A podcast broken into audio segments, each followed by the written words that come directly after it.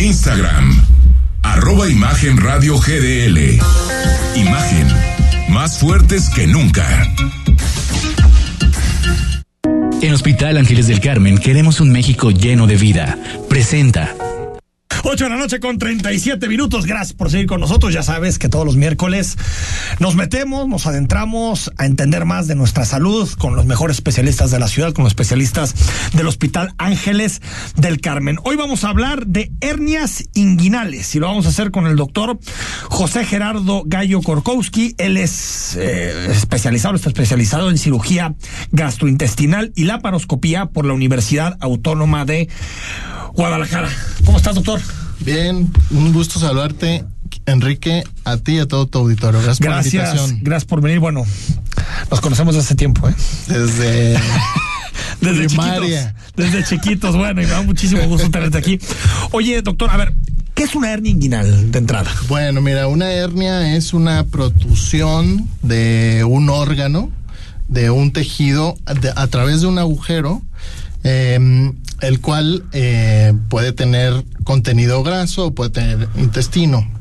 Eh, la región inguinal es una región débil, por lo tanto es una región débil en la que hay, eh, bueno, en varones pasa el, el, el cordón espermático hacia el testículo y en mujeres es el ligamento redondo. Entonces al ser una zona débil es, es muy común que ahí pueda haber eh, ¿Dónde un está exactamente la zona? Es en el pliegue de la ingle. La, Ah, la, la- muchísimo. la región, región inguinal. Fíjate que es muy común. Te voy a compartir un dato muy, muy interesante. Del 15 al 20% de la población mundial tuvo, tiene O o, tendrá. tendrá. Una hernia inguinal. Entonces, al ser algo tan común, pues es, es este algo de, de interés, ¿no? De, de Sin duda, sin duda. Ahora, ¿cómo sabes que tienes una, una hernia inguinal? Es decir, ¿qué síntomas puedes detectar? Mira, normalmente acuden a consulta porque me, me refieren tener un abultamiento, una, me sale una bolita en la ingle que en los esfuerzos, en cuando hago, cuando cargo, cuando eh, después de toser, estornudar, sienten que sale una bolita en la ingle y dicen, ah, caray, ¿qué es esto? Entonces acuden y sienten pelliz- un pellizcamiento, normalmente ya refieren, llegan con dolor. Hay veces que pueden llegar sin dolor, pero lo, lo más común es que lleguen con Sí, dolor. pues el dolor Llegan- te, te es lo que te llama a atenderte. Es- la verdad es, es- que no somos tan prevenidos como deberíamos de ser, ¿no? Para atendernos antes del dolor. Exacto. Ahora, es una hernia como la que se pasa en la espalda y como... Es decir, No, es diferente. La, las, las, o sea, la hernia en la espalda es más de, de disco, es también por, o sea, también te puede pasar por cargar cosas pesadas, pero en la, en la región inguinal es adelante, es, es, mucha gente a veces la confunde, dice, ah, tú operas hernias, ah, también de la columna, no. Este es de la región inguinal, adelante en la ingle. ¿Y cómo se, qué- qué- cómo, cómo- cómo se desarrollan? Es decir, ¿de, de qué manera aparecen? ¿Qué, ¿Qué estás haciendo mal para que aparezcan? Mira, no, los que, las personas que tienen factores de riesgo es la obesidad. Ajá. Obviamente la obesidad al, Que es al para todo, ¿no? La aumentar obesidad es para todo. Es correcto. Prácticamente para Exacto, todo, ¿no? sí. Eh, al aumentar la presión intraabdominal, eh, hay, hay una busca una debilidad del, del cuerpo y hace que por ahí pueda surgir una hernia. También personas con problemas de próstata, que al tener que estar pujando, pues tener que estar pujando para orinar, eso hace que generen hernias también. Me tocan pacientes que ya los operaron de la próstata o tienen problemas de próstata con hernias inguinales. También pacientes que tosen mucho, fumadores, asmáticos, eh, también que nacieron antes de término, personas mira. que nacieron antes de término, ya jóvenes, que Después, de repente no tienen, suben de peso un poco o cargan algo pesado y desarrollan, desarrollan una hernia. Eh, eh, ¿Mala alimentación, eso influye o no? No Sobre tanto. todo con la obesidad. Bueno, más bien, ajá, en, en caso de la obesidad, sí, eso y sí. no sé, por la zona del- de, donde está, eh, por ejemplo, la ropa apretada, este tipo de cosas, ¿influyen o tampoco? No. No, No, no, no, No, eso no tiene nada que ver. no, no, ¿Cómo, se, ¿Cómo diagnosticas una hernia?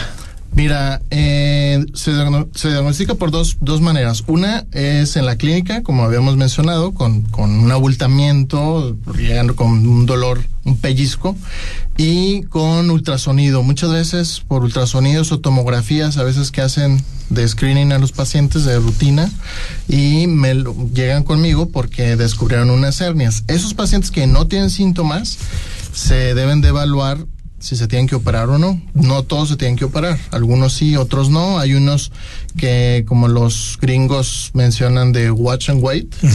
Y otros, y otros que tienen factores de riesgo que sí van a desarrollar eh, tarde o temprano te van a tener que operar, eso sí. Entonces digamos que el diagnóstico después de hacer estos estudios es eh, mejor hay que esperarnos porque no tienes factores de riesgo, hay que ver cómo evoluciona. Exacto, y, esos, y esos que están muy pequeños a veces. ¿Y cómo se interviene? Es muy doloroso. Se hace por, por tres maneras. Una es la tradicional, cirugía abierta. Eh, la segunda es por la paroscopía, que es mínima invasión. Y la tercera también con cirugía robótica. Ahora que en, el este hospital tenemos el robot que en programas anteriores que había escuchado aquí contigo, que ya llegó al Hospital del Carmen, robots que se trabaja con ellos en Europa, en Estados Unidos, ya lo tenemos aquí en el hospital y es una tecnología que hay que aprovechar. La verdad es que es, es este algo increíble que lo tengamos ya al alcance, hay asegurados que ya lo pagan. Entonces, este. ¿Y si la intervención es, robótica, el mismo día ya te puedes ir a tu casa o no? Lo, recomendable, o sea, sí se puede, pero lo recomendable es que se queden 24 Una Noche. Una observación para ver cómo evolucionas. Como la alimentación, que le caigan los alimentos, que no tengan sangrados. 24 horas de monitoración, dolor, manejo del dolor, aunque el dolor la verdad es que es mínimo, pero es mejor que si se queden 24 ¿A quién le da más esta hernia, un hombre o una mujer? Este tipo de hernia es más común en los hombres. En los hombres. ¿Por qué razón? En el vientre materno en los hombres descienden los testículos, o sea, se forman en el abdomen y descienden hacia afuera. Ah, Entonces forman un canal que ese canal, eh, conforme uno va creciendo, con los factores que hemos mencionado, que si cargas algo pesado, subes de peso, ese orificio se hace más grande y por ahí mismo es por grasa que puede salir por ahí o incluso intestino. ¿Y si no te atiendes, qué pasa? Mira, si no te atiendes, esa hernia va a crecer te va a doler más. Hasta que te atienda. Lo más peligroso es que se puede estrangular. Entonces, el estrangularse se puede necroticar, o sea, puede haber necrosis del intestino y es una urgencia y ese es, es este puede ser algo mortal para los pacientes. Entonces, si sientes un dolorcito, mejor irse a atender. Sí, lo mejor es antes. grave. Lo mejor es antes. La gente hace mucha desidia porque son abultamientos que se la acomodan, pero puedes vivir, Se pueden, exactamente, se acomoda la hernia, entonces eh, mientras se acomoden y no lo molestes, no hay dolor. Hasta el día en que ya Pero van creciendo, te lo juro que me han llegado ya como un balón de fútbol. Y empezaron con así un chicharo. O sea, de ese tamaño. De ese tamaño, de un balón de fútbol. ¿Cómo vives con eso? Bueno, ¿cómo te podemos encontrar, doctor? Mira, en Tarascos 3473, en la Torre de Especialidades del Hospital del Carmen, consultorio 410 en el cuarto piso al teléfono 33 36 48 62 86. Ahí está, ahí están los contactos. De todos modos, lo puedes revisar en el podcast. Gracias por venir, doctor José Gerardo Gallo Corcousi. Gracias, es tu casa. Y un gustazo, un gustazo reencontrarte. vamos al corte, estamos en imagen. Ya es miércoles. En Hospital Ángeles del Carmen queremos un México lleno de vida. Presentó.